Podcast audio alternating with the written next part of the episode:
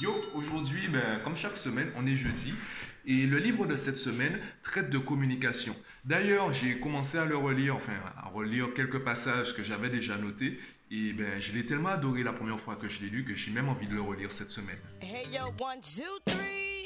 The crew is called refugees. And if you come for test the rap style, stop the violence and just bring it on.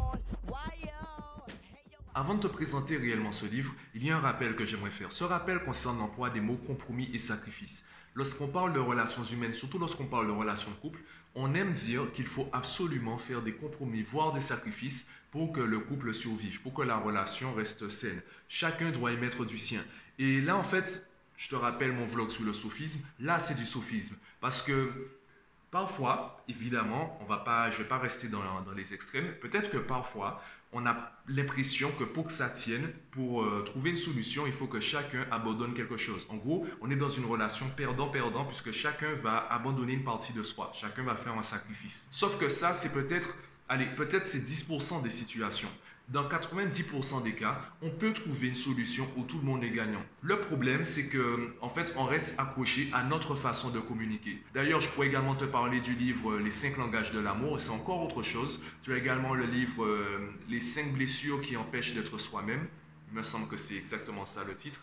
Donc, tu as des livres, en fait, qui vont te montrer qu'on a une façon d'aborder les choses qui n'est pas objective, du coup, et qui va influencer notre façon de communiquer. Et tant que tu restes dans ta façon de communiquer, donc dans ta perception de la réalité et surtout dans ta manière de, de la présenter aux autres, lorsqu'il y aura un conflit, tu auras l'impression que ben, il faut absolument que chacun perde quelque chose pour qu'on se mette d'accord. Et c'est là où ce livre est intéressant. Listen, I can't work miracles over here. I'm going to need more time. Well, perhaps if you'd use the time that I gave you more efficiently, you wouldn't be having this problem. What do you want me to say? That my plane is ready. Okay. I promise you, God is my witness. I'm working on it as hard as I can. It's just going to take a few more hours. Tu as certainement déjà vu un film ou l'épisode d'une série où il y avait une prise d'otage. Et ce qui est intéressant dans ces scènes, c'est pas vraiment ce qui est dit. Le plus intéressant, c'est ce qui n'est pas dit, le non-dit. Le non-dit ici, c'est quoi? Eh bien, d'un côté, tu as le ravisseur qui va jouer sur la valeur d'une vie humaine ou exiger quelque chose qui a moins de valeur. Par exemple, s'il kidnappe quelqu'un et qu'il demande 1000 euros, vu que 1000 euros, c'est moins important qu'une vie humaine, il y a de fortes chances qu'on lui donne l'argent pour libérer l'otage. Sauf que, en face, tu as les forces de l'ordre qui ont pour mission de libérer les otages sans rien donner aux ravisseurs. Donc comment les négociateurs font pour euh, libérer les otages sans rien donner aux ravisseurs? Eh bien c'est là on va parler de stratégie de communication et de stratégie de manipulation. Et c'est ce qui est écrit en fait dans ce livre puisqu'il a été écrit par un ancien négociateur du FBI. Et à travers en fait euh, son explication, il donne également des exemples, des exemples pardon, et également des outils de communication.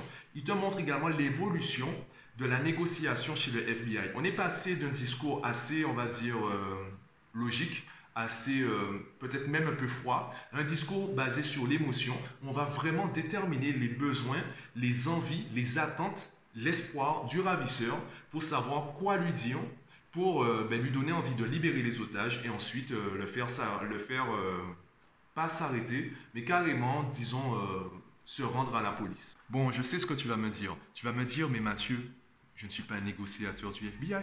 Dans les prochains jours, je n'ai pas prévu de régler une prise d'otage. Alors pourquoi tu me parles de ce livre? Je n'ai pas besoin de ce livre. Eh bien, tout le monde a besoin de ce livre. Parce que le plus important, ce n'est pas le fait que l'auteur soit un ancien négociateur du FBI. Le plus important, ce n'est pas qu'on parle de prise d'otage. Le plus important, ce n'est- même pas les techniques de manipulation de communication qu'on propose dans ce livre.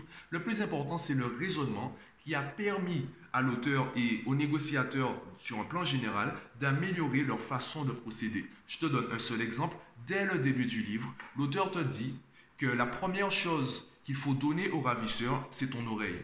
Pareil, base de la communication. C'est pour ça que d'ailleurs qu'on parle de dialogue de sourds. Souvent, on se rend compte que chacun parle, mais personne n'écoute. Personne n'écoute vraiment ce que veut vraiment dire l'autre. J'en ai parlé dans un vlog précédent où il y a, je parlais surtout au niveau des parents, il y a une nuance entre ce qu'on dit et ce qu'on veut vraiment dire.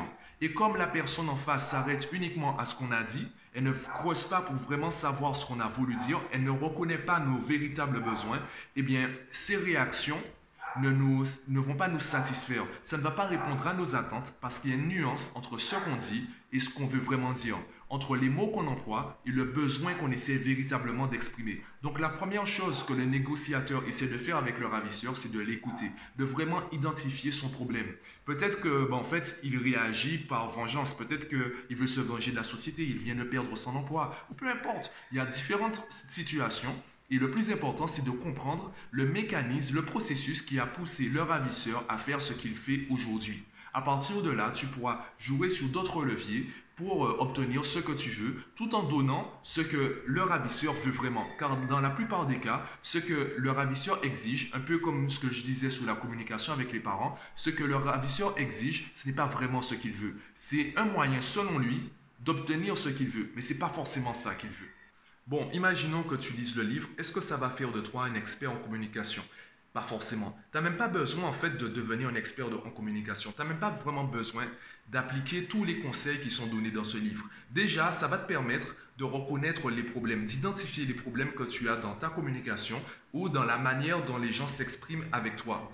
Et ce que j'aime en fait, c'est que quand tu comprends les différents problèmes, les différents conflits qu'on a dans notre communication, eh bien, tes réponses deviennent très rapidement des questions. Pourquoi? Parce qu'au lieu de répondre directement à la personne, tu vas lui demander par des questions euh, assez, assez bien euh, choisies, donc euh, le choix des mots est super important, ça va te permettre de vraiment centrer la discussion sur ce que la personne veut vraiment. Quel est le besoin? Qu'elle essaie de satisfaire en te disant ça? Et une fois que tu auras compris, une fois que tu auras vraiment centré le besoin, là, tu pourras proposer quelque chose, apporter une solution qui sera dans une relation gagnant-gagnant. C'est un peu, euh, ben, j'en avais déjà parlé avec le livre La troisième voie de Stephen Covey, eh bien c'est exactement ça. Proposer quelque chose où tout le monde est épanoui, tout le monde est gagnant. Évidemment, est-ce que ça va fonctionner avec tout le monde? Pas forcément. Est-ce que tu dois t'acharner parce que tu as lu des livres sur la communication? Est-ce que tu dois t'acharner avec chacun pour trouver une solution où tout le monde est gagnant?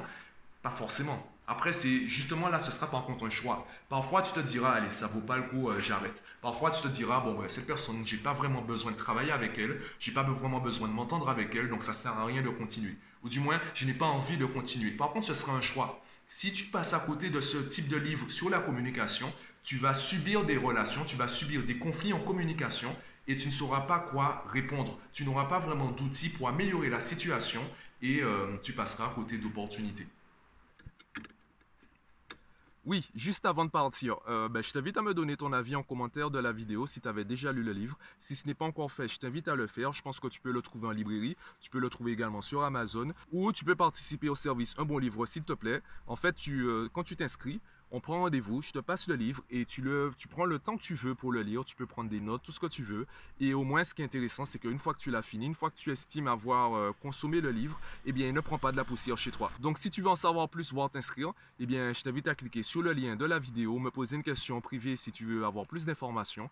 Et moi, je te donne rendez-vous jeudi prochain pour un nouveau Jeudi Jeudi.